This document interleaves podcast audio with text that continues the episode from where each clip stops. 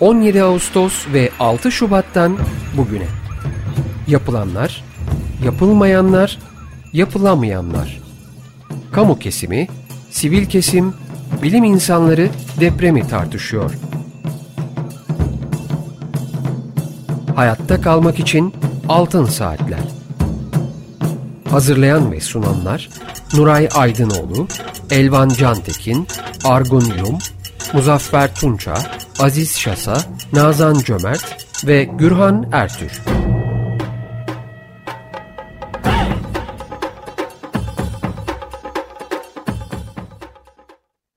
Merhaba, Açık Radyo'dayız. Altın Saatler programında. Bugünkü programı Mehmet Nuray Aydınoğlu, Elvan Cantekin, Muzaffer Tunça, Nazan Cömert ve ben Gürhan Ertür birlikte sunacağız. Teknik Masada ise Berke Akmeşe sesimizi sizlere ulaştıracak. Telefon numaramız alan kodu 212 343 40 40. Elektronik posta adresimiz açıkradyo.com.tr Altın Saatler programlarının ses kayıtlarını Açık Radyo'nun internet adresinde podcast bölümünde dinleyebilirsiniz. Geçmiş programlarımızı tabii. Bugünkü programımızın destekçisi Osman Benzeş'e teşekkürlerimizi iletiyoruz. Efendim bugün e, konuğumuz Doktor Buğra Gökçe olacak idi. Yani e, hemen programın başında bizlerle olacaktı. E, Buğra Bey İstanbul Büyükşehir Belediyesi Genel Sekreter Yardımcısı ve biliyorsunuz İstanbul'daki sel baskınları dün baş, e, gerçekleşen sel baskınları nedeniyle e, İstanbul Büyükşehir Belediyesi'nin yönetimi e, çalışmaları sürdürüyor ve bu konuda e, gerçekleştirilecek bir toplantıda şu anda olacak Buğra Bey. E, büyük bir ihtimalle yarım saat sonra aramızda olacaktır. Ee, ben tabii ki şimdi arkadaşlarımıza merhaba dedikten sonra Buğra Bey'i de kısaca tanıtmak istiyorum. Nuray Hocam, Muzaffer Tunca, Nazan, merhaba. Elvan Cantekin hoş geldiniz programa merhabalar. Merhaba. Evet, e, İstanbul'da olan arkadaşlarımız e, durumun farkındalar herhalde. Gerçi her bölgesinde etkili olmayan e, su baskınlarıyla, yağmurla e, karşılaştık. E, Buğra Bey'i kısaca tanıtayım. Buğra Gökçe, Gazi Üniversitesi Mimarlık Fakültesi Şehir ve Bölge Planlama bölümünde lisansını ve yüksek lisans eğitimini tamamladı. 2002 yılından itibaren şehir plancıları odasında çeşitli kademelerde yöneticilik görevlerini üstlendi. 2006-2007 yıllarında odanın genel başkanlığı görevini yerine getirdi. 2005 yılından itibaren Orta Doğu Teknik Üniversitesi ve Gazi Üniversitesi'nde 2014 yılına kadar yarı zamanlı öğretim e, görevini üstlendi. 2008 yılında İzmir 2 numaralı Kültür ve Tabiat Varlıkları Koruma Bölge Kurulu üyeliğine atandı. 2007 yılında Japon hükümetinin verdiği burs ile Japon kentlerinde planlama ve kentsel ulaşım yatırımları konusunda lisans eğitimi aldı. 2008 yılında ODTÜ Şehir Planlama Anabilim Dalı'ndan doktora derecesini aldı. İngilizce doktora tezi bir uluslararası yayın evi tarafından basıldı. 1996 yılında Ankara Büyükşehir Belediyesi İmar Dairesi'nde başlayan kamu görevi çok sayıda planlama çalışması ve Ankara 2023 Nazım Planlama Çalışmaları Koordinatörlüğü ve 2009 yılına kadar bu devam etti. 2009-2010 yıllarında İzmir ikinci, iki numaralı Kültür ve Tabiat Varlıkları Koruma Bölge Kurulu Başkanlığı görevini üstlendi. 2019 yerel seçimleri sonrası Ankara Büyükşehir Belediyesi'nden Çankaya Belediyesi'ne geçişine muvaffakat verilmediği için memuriyetten istifa ederek Çankaya Belediyesi'nde görev yapmaya başladı. 2010-2014 yıllarında bu belediyede yatırımlardan sorumlu başkan yardımcılığı görevini yürüttü. 2014 yerel seçimleri sonrası İzmir Büyükşehir Belediyesi'nde Fen İşleri Daire Başkanı olarak göreve başladı. Aynı yılın Ekim ayında genel sekreter yardımcılığına atandı. 2016 yılı Eylül'ünde vekaleten atandığı İzmir Büyükşehir Belediyesi genel sekreterliği görevine 2017 Mart başında asaleten getirildi ve Mayıs 2022 tarihine kadar bu görevi sürdüren Gökçe, İzmir'de altyapı, üst yapı, proje ve uygulamalarının yürütülmesi sonucu Büyükşehir bütününün sevk ve idaresi sorumluluğunu da üstlenmiş oldu. Kendisi aynı zamanda SODEV ve Sosyal Demokrasi Derneği e, üyesi. Şimdi e, şu anda da İstanbul Büyükşehir Belediyesi'nde genel sekreter yardımcısı olarak görev yapıyor ve İstanbul Büyükşehir Belediyesi'nin deprem riskinin önlenmesine ilişkin, azaltılmasına ilişkin çalışmalarında e, koordinasyonunu üstleniyor. Bugün aslında bu konuda e, bir saatlik bir program yapacaktık ama e, biraz önce de belirttiğim gibi programımıza biraz geç katılacak e, önemli toplantısı nedeniyle. Evet özellikle İstanbul'daki arkadaşlar e, İstanbul'daki durumu e, özetleyecek bilgilere sahiptirler diye düşünüyorum ama ben çok kısaca bir özet vermek istiyorum.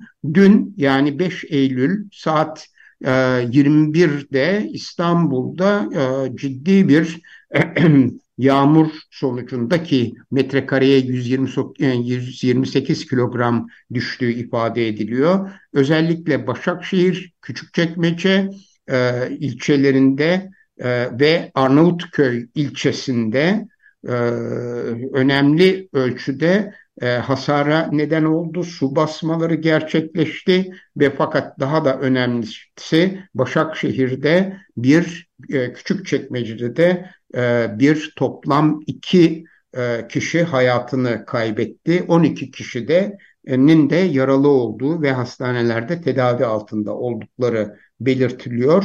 Küçük çekmecede e, ve e, bu e, olay sonucunda hayatını kaybeden e, insanın yine uyruklu olduğu belirtiliyor. Diğeri e, Türkiye Cumhuriyeti vatandaşı.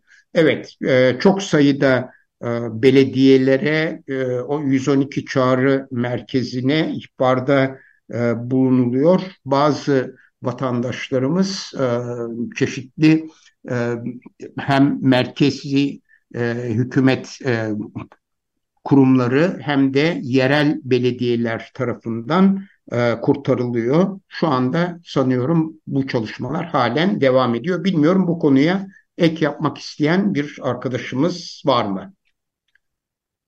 Nazan Çömert veya Elban yakın takip ediyorlardır diye düşünüyorum.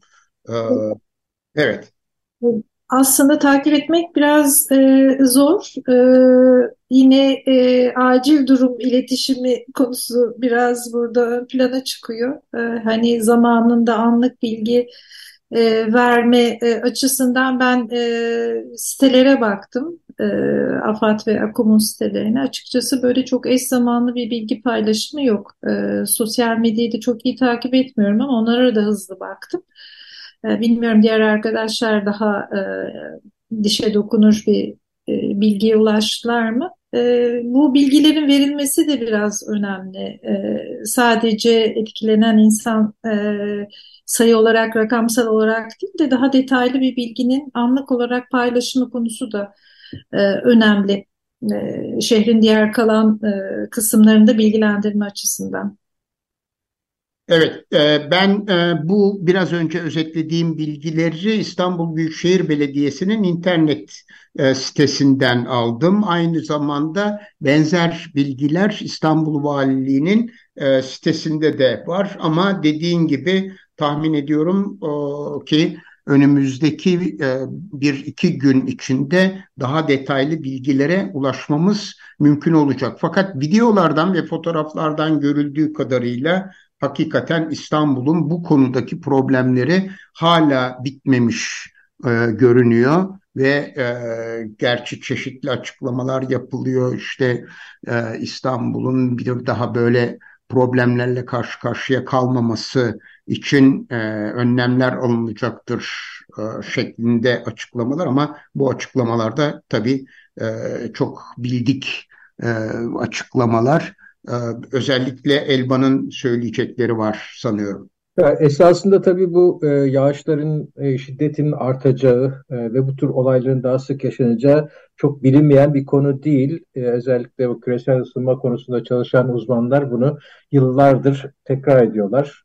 Bu şekilde bir de bu son dönemde bir başka meteorolojik olay da etkiledi. Bu El Niño Mart e, 2023'ten beri etkili olan bir e, şey, e, e, meteorolojik bir olay. El Niño ve küresel ısınma gittikçe daha hani birbirini etkileştirerek, birbirinden etkilenerek daha şiddetli meteorolojik olayları neden olmaya başladı. ve de daha da ilginci esasında uzmanlar en büyük sorunlardan bir tanesinde e, belirsizlik olduğunu söylemeye başladılar. Çünkü bu iki olay bir araya geldiğinde o olayın yani meteorolojik olayın nasıl gerçekleşeceği konusunda e, ciddi bir belirsizlik e, oluyor. Nerede ve hangi şiddette olacağı konusunda bir tahmin yapılamıyor. Bütün bunlar geleceğe yönelik olarak mesajlar esasında. Yani yıllardır söylenen şeyler gerçekleşiyor. Bu konuda yöneticilerin de artık uyum konusunu çok ön planda tutarak e, altyapı çalışmalarını, e, hazırlıkları onlara göre yapması, planlaması gerekiyor. E, Buğra Bey eğer programımıza katılma şansı olursa esasında e, belki de sorulardan bir tanesi bu olmalı. İstanbul Büyükşehir Belediyesi olarak küresel ısınmaya bağlı olarak şiddetlenen bu tür meteorolojik e, tehlikelerin afete dönüşmemesi için ne gibi önlemler alıyorlar? Böyle bir stratejileri var mı? Belki de e, bunu da sormakta yarar var diye düşünüyorum.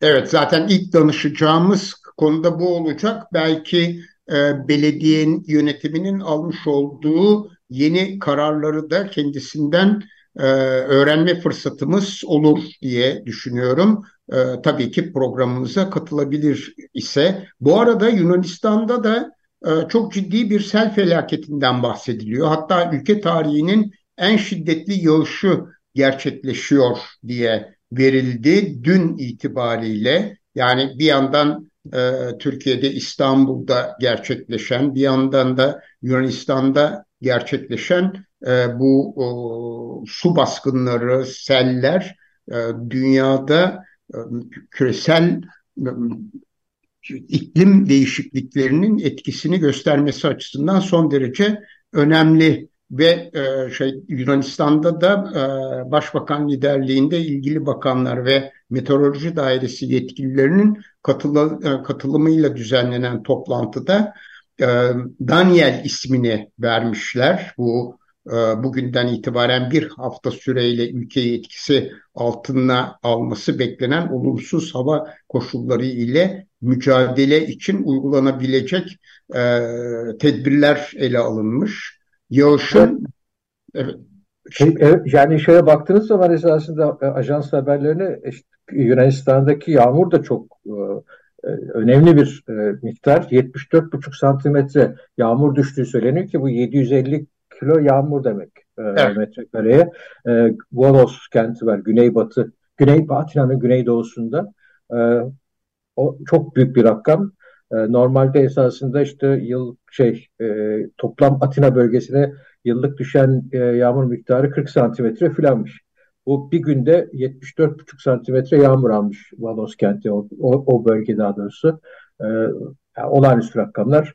Bu tür çok şiddetli yağışlar zaten dediğim gibi demin de söyledim. Yani, e, bu beklenen e, bir takım şeyler ama ne zaman ve nasıl oluşacaklarını bilemediğimiz için de ayrıca başka tehlikeler de ortaya çıkartıyorlar. Evet. Yani e, anlaşıldığı kadarıyla özellikle Türkiye'nin ve Yunanistan'ın bulunduğu bölgede oldukça e, ciddi bir e, durum söz konusu ve bu o, biraz önce de belirttiğim gibi bir hafta boyunca da sürecek. Türkiye'deki duruma ilişkin e, nasıl devam edeceği konusunda e, çok net bilgilerimiz yok. E, sanıyorum şu anda da İstanbul'da e, büyük ölçüde e, şey durmuş vaziyette, yağmur e, ve sel durmuş vaziyette. Evet, isterseniz buradan hemen ben... Orada ben bir şey söyleyebilir miyim? Tabii. Tabii. Bu yağmurlara, sellere karşı mücadelede yağmur suyu atığının ayrıştırılması gerekiyor. Bizim kentlerimizin çoğunda e, bu eksiklik hissediliyor. E, katı atıklarda yağmur suları da aynı e, menfezlerden gidiyor. E, bu da e, ciddi sorun yaratıyor. yaratıyor. Ve son zamanlarda e, işte aşağı yukarı 5-6 yıldır İzmir'de ayrılmaya başladı. Galiba 200 kilometreye falan vardı ayrı yağmur kanalları. E, bu da hissedilir bir şekilde taşmaları, sellere önlüyor. Bu konuda da yatırıma hız vermek lazım diye düşünüyorum. Evet, sadece o değil esasında Muzaffer. Onun ötesinde artık bu yağmurun e, toplanması, yağmur suyunun toplanması, bunun işte değişik amaçlarla e, kullanılmasında hayata geçirmesi lazım bu uygulamaların. Çünkü e, gerçekten zaten su sorunumuz var. E, bir de bu suyu eğer yararlanamazsak bu sudan e, o da ayrı bir problem. E, onun da dikkat alınması lazım. Bütün bunlar esasında işte bu uyum süreci, uyum işi dediğimiz olay. Yani e, bir şeyler değişiyor. E, iklimsel e, koşullardaki değişikliklere bir şekilde adapte olmak, onlara uyum sağlamak gerekiyor. Bu da e, bir yatırım süreci. Buna bağlı yani ilk bu yatırım sürecini hayata geçirebilmek için de bir strateji çizmek lazım. Türkiye'nin bu konudaki stratejisinin ne olduğunu açıkçası e, pek bilemiyoruz. E, 2000 yıl 2010'lu yıllarda yazılmış bir plan var ama e, onun ötesinde şu aşamada e, e, neler düşünüyor, neler planlanıyor e, açıkçası çok e, bilgi sahibi değilim. E, aslında e, Elvan bahsettiğin e, o plan yeri gelmişken belki söylemekte fayda var. Hani deprem odaklı gibi görünen bir plan değil mi? E, yani çok yok bir de şey var. Çevre ve Şehircilik Bakanlığı o zamanki adıyla e, onların düzenlediği bir şey var. İklim değişikliğine uyum planı diye. Ya, evet. E, çünkü deprem planında da biraz ikincil etkiler diye e, çoklu risk kavramını bir anlamda gönderme yapılmakla beraber e, hani afeti çok deprem odaklı genel böyle bir e, anlamda e, ele aldığı bir plan var. E, bugün de e, bu yılda o planın e, şeyi doldu e, diyelim e, devreye girme süresi e, doğdu. Evet. Bu planda da öne çıkan bir takım e, hususlar vardı biraz konuştuğumuz konularla ilgili. Belki bunlar üzerinde de e, konuşabiliriz. Evet bu planlar e, doğru ama e, uygulamaya da geçmek lazım. Özellikle bu sellerin e, oluşturduğu e, sorunları aşmak için ayrıca bir de dere yataklarını temizlemek lazım. Dere yatakları üzerindeki inşaatları e, bir an evvel yıkmak lazım o temizlik aşamasında. Yani hem binalardan temizlemek lazım çünkü özellikle kaçak yapıların yoğun olarak bulunduğu bölgelerde e, bu ciddi bir sorun oluyor. Nitekim 1995'te ki İzmir'deki sel felaketinde 85 kişi öldü bu nedenle. Yani gece yataklarında selin e, getirdiği etkiyle derelerin üstündeki birçok ev e, süpürüldü gitti. E, dolayısıyla yerel yönetimlerin e, bir an evvel bu dere temizliğine, e, o suların akışını önleyecek e, e, mecraları e, elden geçirme ihtiyaçları var. Ayrıca bir de e, zannediyorum tabii bu da hükümet de olacak bir çalışma. E, özellikle tepelik yerlerde e, böyle ara baraj gibi e, şeyler yapmak lazım. Etaplar yapmak lazım. Yani su birdenbire boşalmasın.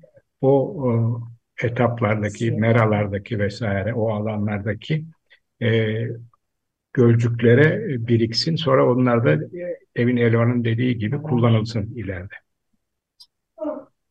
Ve aslında biraz evvel Elvan'ın bahsettiği su hasatı konusu orman yangınları için de çok önemli bir e, kaynak oluşturabilecek bir kapasite. Bazı belediyeler e, bunu e, yapıyorlar. E, sanıyorum Ordu'da bir belediye üstelik e, hani yağış konusunda çok e, sıkıntısı olmayan bir bölge belediyesi. Belediyelerin bu özellikle bazı alanlarda su hasatı yaparak işte belli alanlarda, ormanlık alanlarda suyu depoladıklarını güzel örnekleri de var. Belki bu örnekleri yapılabilirlik açısından konuşmak, e, gündeme getirmek de önemli. E, yani çok yapılamayacak şeyler değil veya çok büyük yatırımlarla yapılacak şeyler değil. Evet. Burada sorun, sorun şöyle çıkıyor. E, bu alanlar daha çok milli emlağa ait olduğu için hükümetle yerel yönetimler arasında zaman zaman uzlaşmazlık söz konusu olabiliyor. Ya planlama safhasında bu alanlar konuta e, yapılanmaya açılıyor. Ha, Buğra Bey de geldi. Merhabalar, kusura bakmayın. Buğra Bey hoş geldiniz efendim. Olur mu? Tabii ki durumu biliyoruz ve programın sizi tanıtan e, bilgiyi dinleyicilerimize aktardık ve e, hemen e, sorularımıza geçebiliriz. Tabii en çok merak ettiğimiz dün itibariyle İstanbul'un karşı karşıya kalmış olduğu e, su baskınları, sel, yağmurun e, şiddetli olması. Bugün itibariyle acaba durum nedir? E, özellikle İstanbul Büyükşehir Belediyesi yönetiminin almış olduğu önlemler konusunda e, kısa kısa bilgiler verirseniz çok seviniriz. E, tabii yani e, bir küresel iklim krizi yaşıyoruz. Çok ağır bir e, bedeli var. E, dünya da çok farkında değil ama biz dünyadan daha az farkındayız e, ve e, hiçbir şey yokmuş gibi e, yapmaya devam ediyoruz. Ya da yaptığımız yanlışların üstünden artık bir takım mülkiyet hakları oluştuğu için geri dönülemez noktalar varmış gibi e, onun üstünden çözümler üretmeye çalışıyoruz. Yani daha somutlaştırayım. E, işte dere yataklarını e, yapılaşmaya açmışız e, yıllarca. E, şimdi bu dere yataklarının çevresinde kamulaştırmalar yapalım. E, oluşturduğumuz mülkiyetleri tahliye edelim. Yahut e, dereleri ıslah edelim. E, derenin su rejimini bozmuşuz. Bunu ıslah edelim diye e, normalde e, harcayacağımızdan çok daha büyük kamu kaynaklarını harcamak zorunda kalıyoruz. E, ve etap etapta büyüyen bedellerle yüzdeyiz. Yani dün aldığımız yağış tabii e, ülkemizin birçok kentinde oluyor ama İstanbul'da olunca bu daha fazla göz önünde olduğu için daha fazla kamuoyunun gündemini e, işgal ediyor. E, dün e, İstanbul'dan daha ağır bir yarış, yağışı Kırklar ele aldı. E, hakikaten e, Karadeniz'in kuzeyinden gelen e, ve bizim de Karadeniz'e komşu ilçelerimizden yani Karadeniz'e komşu e, hava limanının da içinde bulunduğu, yeni havalimanının da bulunduğu Arnavutköy ilçemizden İstanbul'a giriş yapan bir yağış ile karşı karşıya kaldık. Öyle enteresan ki İstanbul'un merkezinde bir gram neredeyse yağış düşmedi. Ee, Anadolu yakasına hiç düşmedi. Avrupa yakasının e, da kuzey kısmından Arnavutköy, e, Başakşehir ve Küçükçekmece ilçelerimizden, Küçükçekmece Havzası'ndan e, belki gözünüzde daha iyi canlanır diye söylüyorum. Kanal İstanbul güzergahından gelen bir yağıştan ve Kanal İstanbul'un tam da e, sınırları içerisinden oluşan bir e, yağıştan bahsediyoruz. Ve çok kuvvetli bir yağış alındı. E, kilo, bir, bir metrekare 150 kilogram civarında yağış düştü. Tabii bu e, şeyin içerisinde plansız gelişmiş yerleşmeler,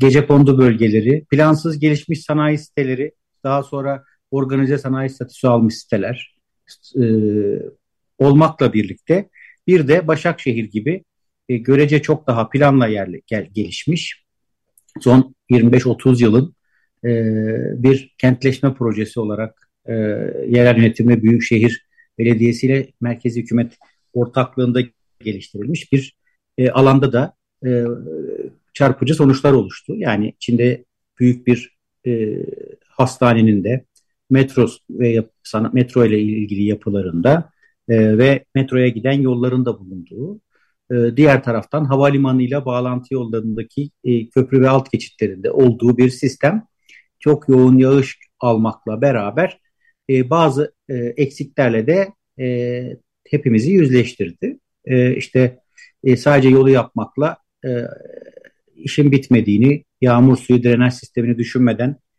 biz yolu yaptık diyerek geçilemeyeceğini de gösterdi. Dolayısıyla bizim artık yağmur suyu hesaplarımızı da e, gözden geçirmemiz gereken olağanüstü yağışlar alacağımız bir döneme girdiğimizi de gösterdi. Yani bu daha önceden de böyleydi. Ben benzer bir yağışı e, Muzaffer abi burada İzmir'de de yaşadım. E, bundan sanırım iki, iki, iki buçuk yıl önce. E, dolayısıyla bu, bu ağır yağışlar rejimi artık ülkemize e, giriyor. Olmaz denilen doğa olayları işte e, hortum olmuştu e, Çeşme'de. E, olabiliyor. E, dolayısıyla iklim değişti. Büyük bir kriz içerisindeyiz. E, dolayısıyla taşıma kapasitesinin çok daha üstünde yük yüklenmiş e, bir yeryüzünün e, daha fazla da yüklenmiş kısımlarında bu sorunları yaşamaya devam edeceğiz gibi görünüyor. Dolayısıyla artık kentlerimizin dirençliliğini altyapısıyla, üst yapısıyla bu anlamda yeniden gözden geçirmemiz gerekiyor.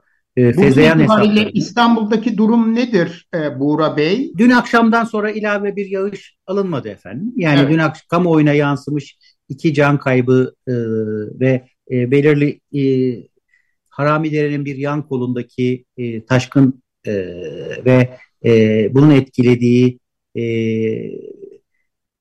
iş yeri ve haneler ile bir de e, hastane yolundaki e, sistem ve onun metro istasyonuna taşkını söz konusuydu. E, metro istasyonlarındaki e, temizlik işlemleri yapıldı sanırım bu akşam ya da en geç yarın sabah itibariyle 3 istasyonu çalışmıyor e, Kirazlı hattının o hattın e, faaliyete yarın o istasyonda geçmiş olur en geç.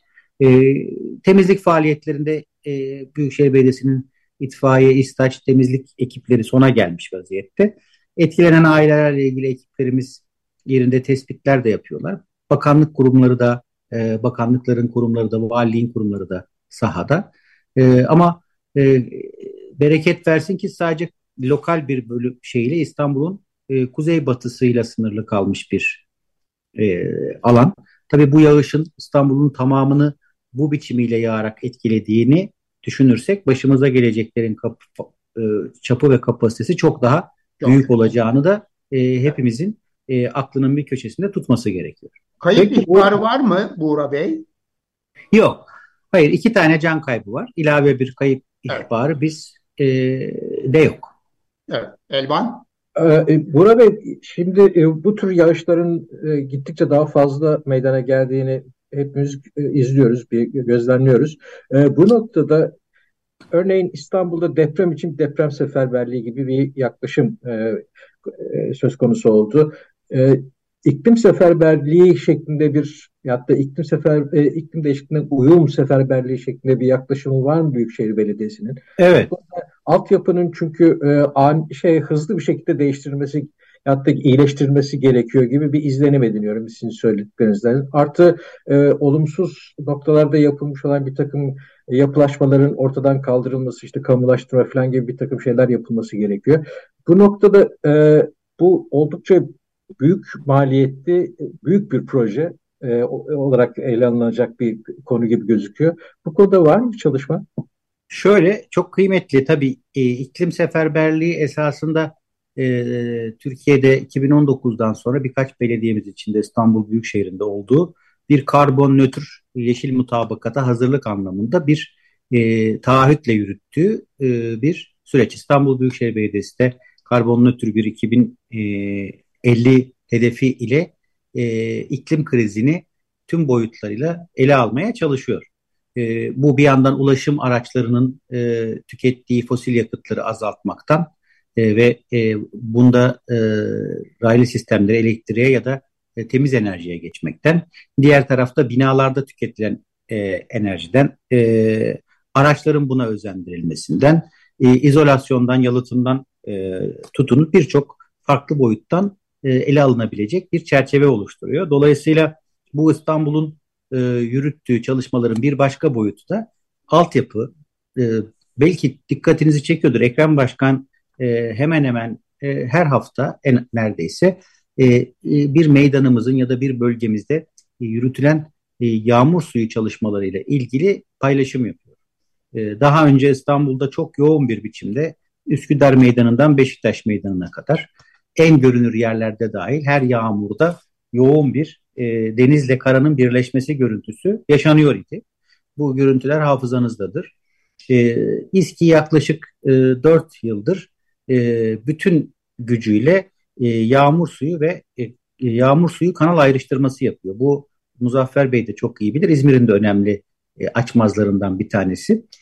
Benim tecrübem şu efendim. Ben üç büyük şehirde çalışmış bir kamu görevlisi olarak e, şunu söylüyorum. Bir yandan da e, görüyorsunuz işte Kastamonu'dan e, Sinop'a, Giresun'dan e, e, Samsun'a yeri geliyor daha iç bölgelerde tüm kentlerimizde yoğun yağış olduğunda inanılmaz büyük e, sorunlarla karşı karşıya kalıyoruz. Bunun benim gördüğüm iki tane sebep var. Birincisi zaten uzunca yıllar e, bizim bu e, altyapı ile ilgili işlerimiz ihmal edildi. Yani 60 günde kavşak yapıyoruz diyerek ülkenin başkentinde yağmur suyu, e, drenaj sistemleri hiç düşünülmeden kavşaklar açıldı. Sonra onların sularla dolduğunu gördük. Bu da bir model olarak Ankara'dan başlayıp Antalya'ya, Konya'ya, ülkenin birçok kentine ithal edildiği için bunu bir marifetmiş gibi yaparak e, hem fosil yakıt tüketen araçları özendiren bir ulaşım politikasını destekledik.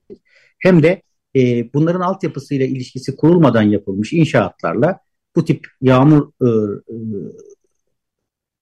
olağanüstü yağmurlarda suyun akış rejimini de değiştiren e, müdahaleler yaptığımız için olağanüstü ağır sonuçlarla karşılaştık. İkincisi kentlerimizin birçoğunun altyapı yapılmasına ilişkin hazırlıkları olan kentlerimizin ki İstanbul e, bu anlamda hazırlığı olan Ankara, İzmir bazı hazırlıkları olan büyük kentlerimiz. Çünkü bunlar da 80'li yılların başından itibaren su ve kanalizasyon idareleri e, münferit olarak kurulmuş ve e, kanunla tarif edilmiş bir şekilde münhasıran bu işlerle uğraşıyorlar.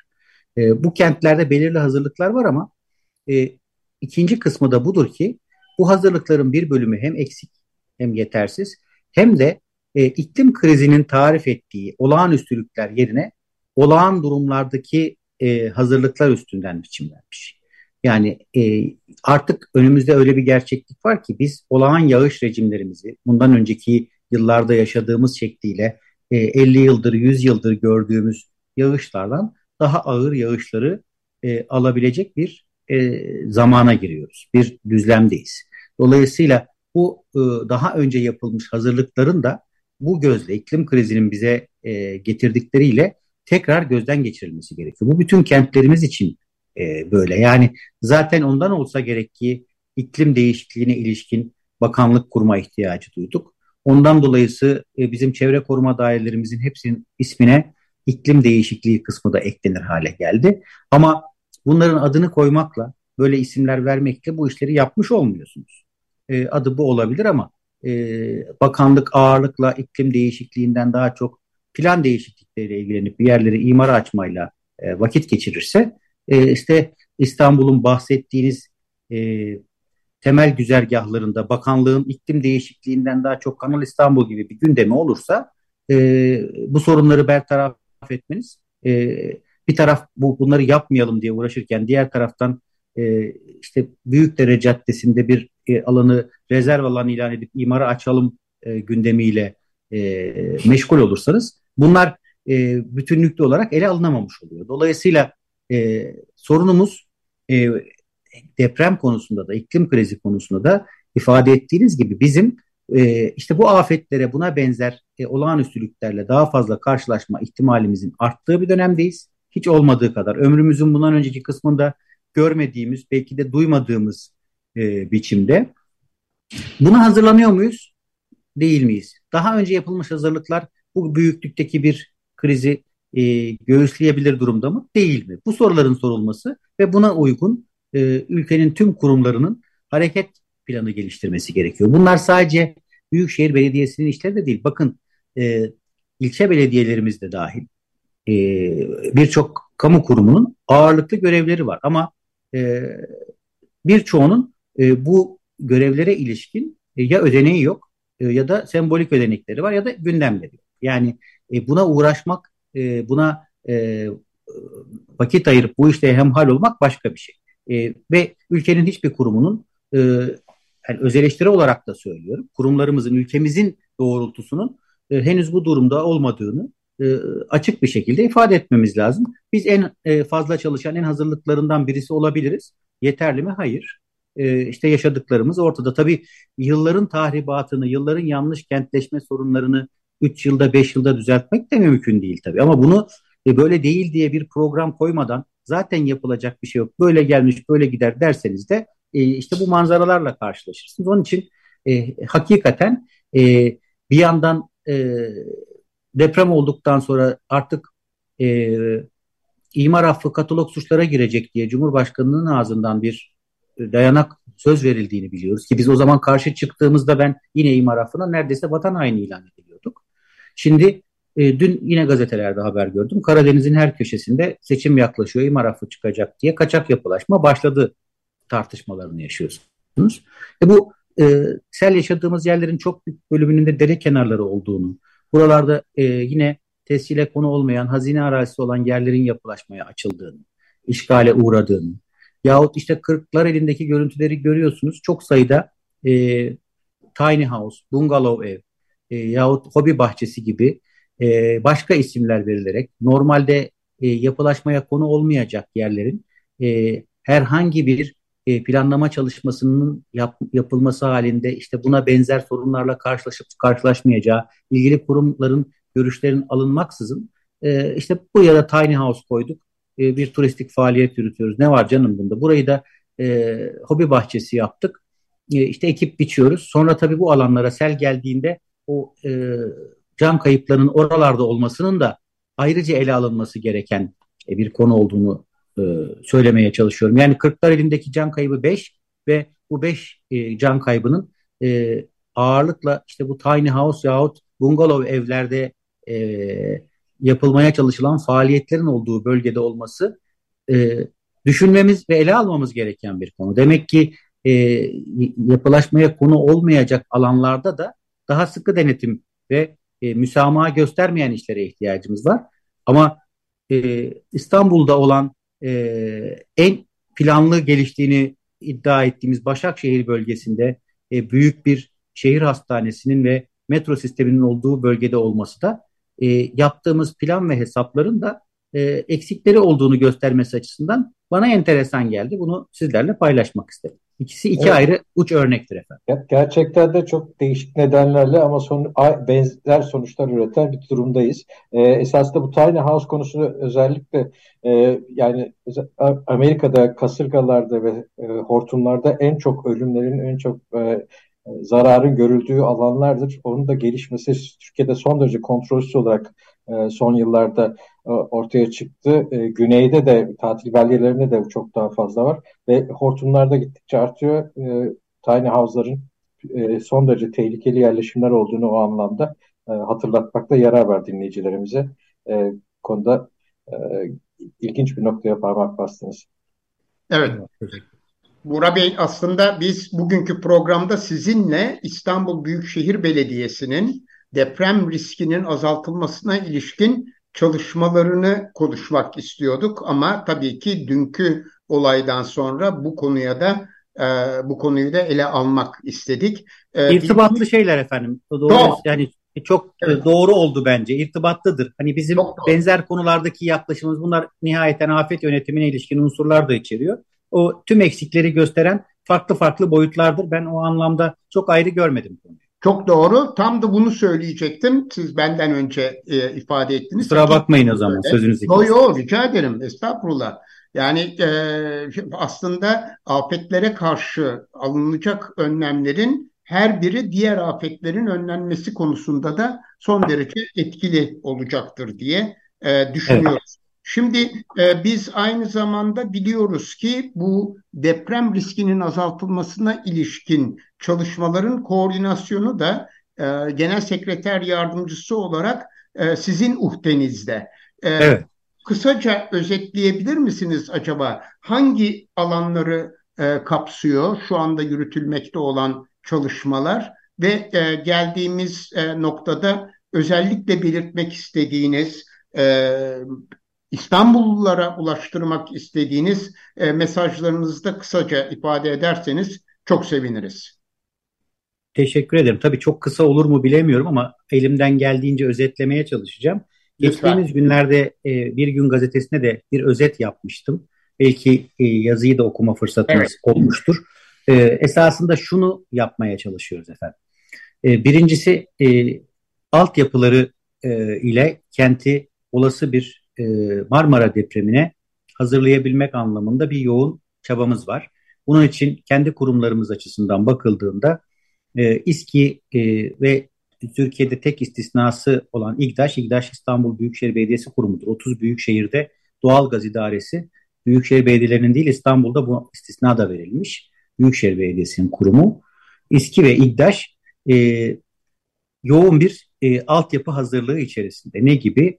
İGDAŞ'ın Marmara Denizi'nde bir erken uyarı sistemi var. E, Boğaziçi Üniversitesi Kandilli Rasathanesi ile işbirliği halinde biz depremin oluş bölgesine göre 3 ila 30 saniye e, öncesinden e, erken uyarı ile e, gazı kesebilir durumda olacağız İGDAŞ üstünden. Bu çok açı, açıdan önemli. E, depremin sonrasında e, e, Japonya'da da bu böyle olmuş. E, ülkenin dünyanın birçok ülkesinde de ikinci afetler daha fazla can kaybına yol açabiliyor. Yani depremden sonra oluşacak e, patlamalar, yangınlar. İşte hatırlayın çok yakın İskenderun Körfezi'nde limanda çıkan yangını söndürebilmek için günlerce uğraşıldığını hatırlayın. İstanbul'un etrafındaki limanları e, ve e, buradaki e, ta, tehlikeli madde depolama alanlarını düşündüğünüzde bu ikinci risklerin e, İskenderun'dan çok daha büyük bir şekilde e, Marmara Denizi ve çevresinde İstanbul'un kucağında olduğunu e, anlayabiliriz. Dolayısıyla doğal gazın erken kesilmesi e, önemli. Bunu bir yandan da metrolarla et, entegre etmeye çalışıyoruz. Metrolarımızın tamamında en az 24 saat yetecek bir jeneratör sistemi kurulu. Ancak e, e, doğal gazla beraber erken uyarı sistemi söz konusu olursa panik halinde metrodan girmek, çıkmak yahut depremden kaynaklı o e, olağanüstülüğün ne zaman bizi bulacağını bilmiyoruz. E, o yerin altında bulunma korkusunun yaratabileceği panik ve e, vahim ortamı daha öncesinden olabildiğince hafifletmek anlamında bir çabayı e, entegre etmeye uğraşıyoruz erken uyarı sistemine. E, diğer taraftan e, biz iletişim teknolojilerinin tümünün depremde ne kadar e, büyük bir şekilde iflas ettiğini, cep telefonlarının çalışmadığını, e, depremin altında enkazın altında kalmış vatandaşların e, belki çok daha az ölüm olabilecekken e, bu e, e, erişim iki sebepten yolların kapanmasından ve cep telefonu erişiminin durmasından kaynaklı e, arttığını e, yaşadık ve tahmin ediyoruz, görüyoruz. Bunun için e, biz bir yandan ilçe belediyelerimize, bir yandan Bilgi Teknolojileri Kurumu'na e, bir e, bu anlamda uyarıda bulunduk ve bir yandan da İstanbul İmar Yönetmeliğine yeni bir madde ekliyoruz. Meclisimizde 3 aydır bekliyor. Gerçekleştirebilirsek e, çoğunluk meclis çoğunluğu bizde olmadığı için birçok hususta bunları bu ihtiyatla söylüyorum. Biz artık İstanbul'da bina üstlerinde baz istasyonu kurulmasını mümkün mertebe yasaklamaya kararlıyız. Kurulacak ise de binanın deprem performans raporu olmadan e, bunların kurulmasını engelleyeceğiz. Bu ne demek? Bu şu, bakınız ne kadar metruk bina, ne kadar e, sahipleri tarafından çok da kullanılmayan bina var ise üstlerinde gaz istasyonu etraflarında da reklam üniteleri olduğunu e, görürsünüz. Bunları binaları saran reklam unsurlarıyla gölgeleyip kapatıp üstüne de baz istasyonları kuruyoruz. E, bu zaten binalar bakımsız metrok. İşte dolayısıyla ilk depremde bunlar, e, ilk sarsında bunlar çöküyor. E, o çöktüğü anda da o bölgenin iletişimi kesiliyor. E, bu sarmaldan çıkmanın yolu onun oraya yapılmamasını sağlamak. Bu kadar basit. E, dolayısıyla ikinci yolu da elektrik kesildiğinde e, bizim elektriğe bağlı işlerimiz kesiliyor. Elektrik çok çok önemli bir temel e, argüman. Bakınız biz öyle bir ülkeyiz ki Isparta'da kar yağışından kaynaklı iki gün geçtiğimiz yıl elektrik kesildi. E, biz elektrik altyapısının kentlerimizde ne kadar güçlü olduğunu bilmiyoruz. E, yerel yönetim olarak, olarak bunu izleme şansımız da yok. Hele bu elektrikle ilgili özelleştirmeden sonra özelleştirmeden kaynaklı bunu alan dağıtım şirketlerinin e, altyapının dirençliliğine ilişkin nedenli yatırım yapıp yapmadığını ya, denetleyen ne nasıl bunun nasıl denetlendiğini de bilmiyoruz. Bu da önemli işlerden birisi. Neden elektrikle bu kadar entereseyim? Ee, birincisi elektrik olmadığında su üst kota çıkmaz. Pompalar çalışmaz. İki elektrik olmadığında kanalizasyon sistemi, arıtma sistemi eksik çalışır. Yine arıtma tesisleri çalışmaz. Ee, ve işte e, biliyorsunuz Malatya'da e, kanalizasyon içme suyuna karıştı. E, Hatay'da e, su sistemi, şebe, su şebekesi çöktü. Dolayısıyla bunlar da depremden hemen sonraki yaşamı olağanüstü güçleştiren işler. Dolayısıyla elektrik olmadan suyun e, temini, su temini ve e, arıtılmasına ilişkin süreçler de akamete oluyor. İkincisi elektrik olmayınca iletişim teknolojileri de biraz evvel söylediğim gibi e, binalar sağlam da olsa bu kez bir süre sonra e, iletişim teknolojileri de çöküyor ki bu e, bahanenin arkasına sığındığı iletişim operatörleri elektrik kesildi diye. Dolayısıyla bunların bütünlüklü hazırlığı önemli. Yani Büyükşehir Belediyeleri elektrikle ilgili hiçbir görevi hesap sorabilme ya da izleme sorumluluğu da yok. Oysa bu altyapının bir bütün olarak ele alınması ve bunun izlenmesi lazım ki şu anda İstanbul'da e, bu deprem seferberlik planından sonra yoğun biçimde bunu yapmaya çalışıyoruz. İstanbul'un geçmişten bu yana gelmiş asbest ya da beton borularının çok büyük bir bölümünü İSKİ e, düktil font borulara çeviriyor. Bunların birleşme noktaları yani mafsal noktalarında Naci Hoca'nın danışmanlığında yürüyor bu iş. E, bir esnek e, malzeme ile e, ki en fazla kırılganlık o birleşme noktalarında oluyor.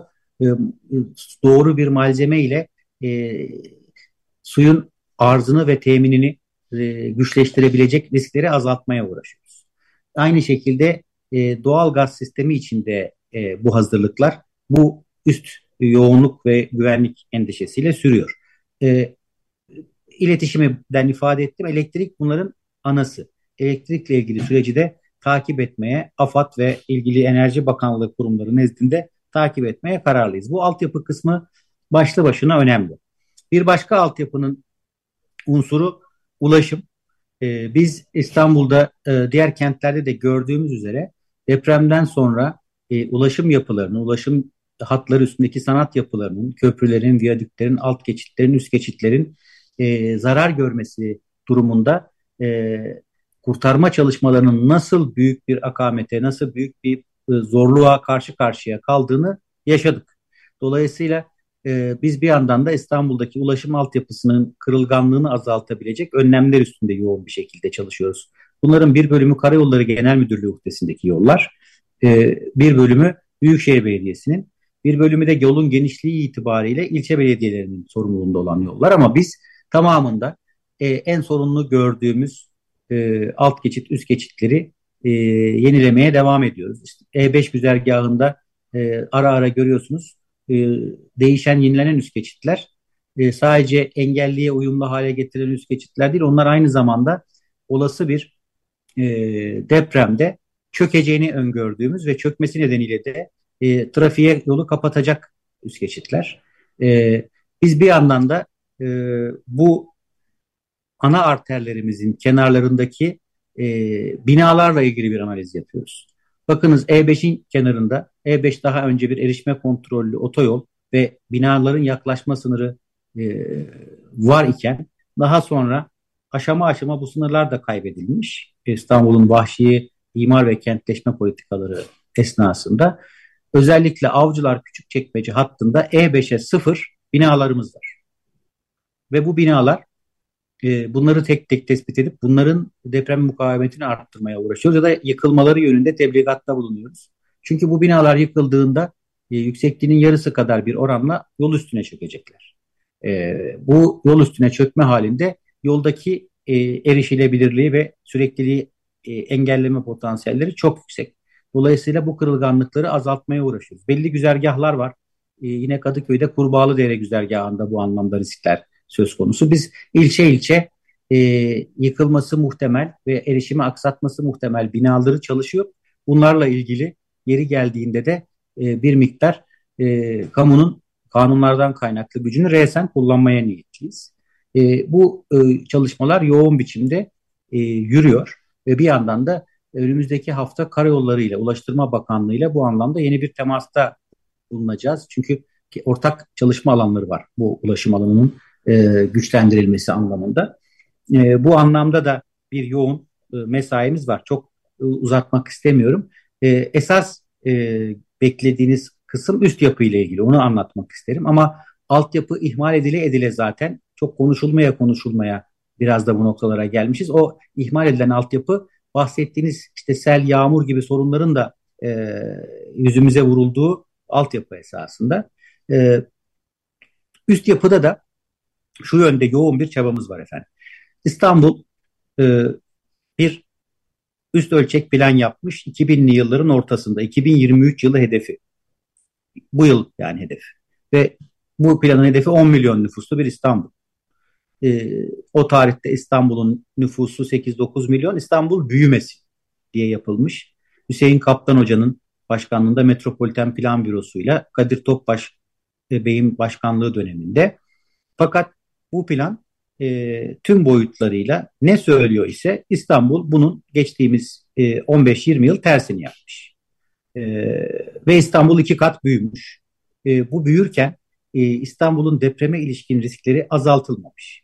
E, aksine yeni alanlar imara açılmış e, ve e, İstanbul yeşil alanıyla, askeri alanıyla e, hepsiyle e, genişletilirken depreme dirençli e, bir konut yapıyoruz, kentsel dönüşüm uyguluyoruz diyerek koca koca inşaat alanları kamuoyuna gösterilmiş. Ama buralar e, riskli alanların tahliyesi için kullanılan yerler olmak yerine yatırım amaçlı 3. 5. 15. konut alanları olarak İstanbul'a ya da yeni yeni ilçeler kazandırmış. E, ben çocukluğumdan çok iyi hatırlıyorum. Rahmetli anneanneme geldiğimizde e, Halkalı neresi anneanne diye sorar. Çok uzak oğlum oraya gidilmez. E, nasıl gideceğiz? E, işte şeyin e, banliyö hattının son istasyonu diye yazar idi. Şimdi onun üst, arkasında İstanbul'un e, işte 1 milyon aşkın nüfuslu Esenyurt diye bir ilçesi var. Ondan daha ileride. E, İstanbul'un nereye kadar nasıl büyüdüğünü e, ve büyümüş olan ilçelerinin de ne tip sorunlarla kamuoyunun gündemine geldiğini sizin e, değerlendirmelerinize bırakıyorum. Dolayısıyla e, İstanbul'a yeni yük gelmesin, İstanbul daha fazla büyümesin e, denilirken e, İstanbul'un bazı işlevlerinin de desantralize edilmesi yani merkezden dışarı çıkarılması öngörülmüş bu planla. Kırklareli'den Bilecik'e kadarki hatta bazı endüstriyel hizmetler İstanbul'un limanla zorunlu olmayan işlemler İstanbul'un dışına çıksın. Hatta İstanbul'un özelleşmiş hizmetlerde yoğunlaşması söz konusu olsun. Her tür hizmeti de İstanbul'a çağıran bir konsantrasyon İstanbul'a kötülük olur denmiş. Ve e, hatta şöyle bir karar var bu planın. E, üniversitelerin e, yüksek teknoloji kullanan e, yahut e, e, yüksek lisansüstü eğitimi veren kısımları İstanbul'da olsun. Artık İstanbul'da lisans eğitimi veren üniversite çok da açılmasın denmiş. O tarihten sonra İstanbul'da e, iki elin parmağından daha fazla e, üniversite açılmış ve bunların tamamı lisans eğitimleri. E, şimdi de onların barınma sorunlarıyla öğrenciler geldiğinde nereye barındıracağız? İstanbul'daki bu kira fiyatlarıyla öğrenci burada nasıl yaşayacak diye iki elimizi başımızın arasına almış e, onu düşünmeye çalışıyoruz. Şimdi bunların hepsi planlama hataları ve planın söylediklerinin tam tersi. Hatta bu plan demiş ki İstanbul'a yeni hizmet e, konsantrasyonu getirmeyin. İletişim teknolojilerinin bu kadar geliştiği artık cep telefonu üstünden bankacılık işlemlerinin tümünün çağrı merkezlerinin e, en ücra köşeye en ucuz şekilde işletilsin dediği bir noktada biz kamu bankalarının da tüm bankalarında merkezlerini e, Ankara'dan İstanbul'a taşıyıp finans merkezi yapıyoruz. E, şimdi onun da yağmur suyu yok, metrosu yok. İBB bunları yapsın diye e, bakanlıkla müzakere ediyoruz. Buraya bunu getirmek doğru mu? Bunları buraya getirmek İstanbul'a da mı iyilik, Ankara'ya da mı iyilik? Yoksa ikisine birden mi kötülük? Bunu da sizin değerlendirmenize bırakıyorum. Çünkü burada bu yoğunluğa gerek yok. Artık dünyanın her köşesinde bu bankacılık işlemleri ya da bunların genel müdürlükleri e, face to face itibat kurmaksızın e, iletişim teknolojilerini en yoğun kullanacak şekilde örgütlenen yapılar. Ama bunları buraya getirdiğinizde burayı taşıma kapasitesinin üstünde gündelik sorunlarla, ulaşım sorunlarıyla da baş başa bırakıyorsunuz. Öteki taraftan işte bir olası depremden sonraki e, yeni risklerle de yine yüz yüze getiriyorsunuz. Yani taşıma kapasitesinin üstünde burayı yoğunlaştırmak bu deprem kırılgan şehri yoğunlaştırmak bu şehre iyilik olmaz.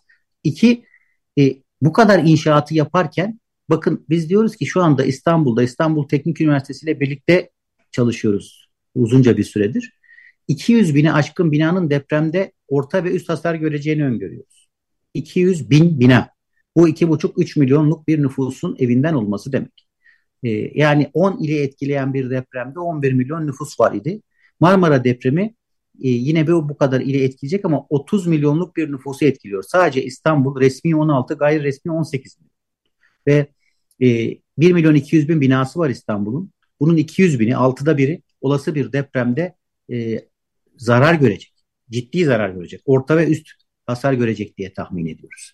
Dolayısıyla e, dönüp bu bina stoğunu, yapı stoğunu güçlendirmek, depreme hazırlamak yönünde bir şey mi yaptık? Yoksa bunlar yerinde dururken biz yeni alanları imara açtık e, ve imar rantları üstünden zenginleşip e, birilerini zenginleştirdik mi?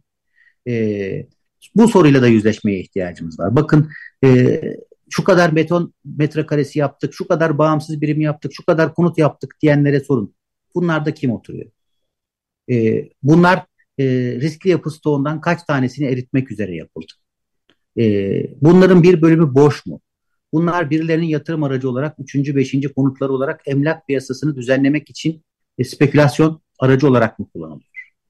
E, buna benzer sorular İstanbul'un e, sorması gereken yakıcı sorunlardır. Dolayısıyla biz e, yeni alanları imara açalım, e, en dönüşebilir, en rantı yüksek yerlerde e, imar haklarını arttıralım, buraların dönüşmesini sağlayalım türünden ülkenin yaşadığı 25 yıllık e, deneyimin tersine en zor sorudan başladık. En yıkılma riski yüksek, en problemli alanları biz nasıl dönüştürürüz? E, vatandaşın kendisinin dönüştürmesi için nasıl bir e, yol ve yöntem tarif edebiliriz?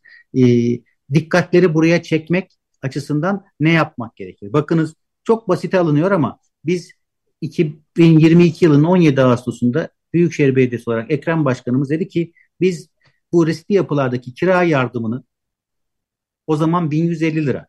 Biz 3 katı uygulayacağız dedi. 2022 yılının 17 Ağustos günü.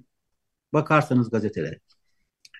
Bir gün sonra Şehircilik Bakanı biz bu rakamı 1500 liraya çıkartıyoruz diye beyanat verdi. Başkanımız dedi ki biz bunu 3 katı uygulayacak sözü vermiştik. İstanbul'da 4500 lira olacak kira yardımı. Biz bunu e, bir yarış üstünden anlatmıyorum bakın. Biz bunu bir tespit üstünden tespit ortaya koyduk. Bizim elimizde o tarihte 318 tane bina var. Tespitimiz bunlar deprem sırasında değil durduğu yerde yıkılabilir. Ama bu vatandaşlar göreve geldim. Bu vatandaşlar niye yerini terk etmiyor? Bunu bir anlayalım diye sahaya çıktık. Anketler yaptık, tespitler yaptık. Bunların %60'ı kiracı oturanların. Ev sahipleri burayı terk etmiş. Buranın problemli olduğunu biliyor. Bunlar da İstanbul'un görece en ucuz kiralı yerleri. Ee, Programı kapatmak zorundayız Buğra Bey. E, e, kusura bakmayın. Kusura bakmayın. Ne kadar özetleyebileceğimi bilemiyorum ama e, şunu Yok, söyleyeyim. Bir, bunları... Çok birçok sorumuz var ve onları da e, sormak istiyoruz. Eğer e, mümkünse sizin açınızdan e, olabilecek durumda ise önümüzdeki hafta acaba en azından bir yarım saatliğine programımıza katılma seve seve. Olur seve mu? Seve. Bugün eksik kaldığı için tamamlarım. Evet, onları ee, tamamlayalım. Bu özellikle üst yapıyla ilgili kısmını biraz daha fazla konuşuruz. Evet, ee, evet. Ve orada almaya çalıştığımız önlemleri, e, çabaları konuşmak isterim ben de. Memnun olurum. Tamam. Çok çok teşekkür ederim. Özellikle... Önümüzdeki hafta 15.30'da tekrar görüşmek dileğiyle diyelim. Ee, inşallah İstanbul'da da yeni bir afetle karşı karşıya İnşallah. Kalmayız. Evet efendim İnşallah. Açık Radyo'da bu hafta Altın Saatler programında konuğumuz Doktor Buğra Gökçe'ydi. İstanbul Büyükşehir Belediyesi Genel Sekreter Yardımcısı. Gelecek hafta yine konuğumuz olacak Buğra Bey. Çok çok teşekkürler efendim. Gelecek hafta görüşmek dileğiyle. Ben teşekkür ediyorum. Sabrınıza e, ve e, anlayışınıza teşekkür ediyorum. Eksik olmayın. Kusura bakmayın geciktiğim için de. Rica Çok ederim. uzun uzun arka arkaya anlattım. Belki de başınızı şişirdim. İzleyicilerin de, sizlerin de o anlamdaki e, anlayışınıza da teşekkür ederim ayrıca. Çok teşekkürler. Soru, sorular birikti böylece.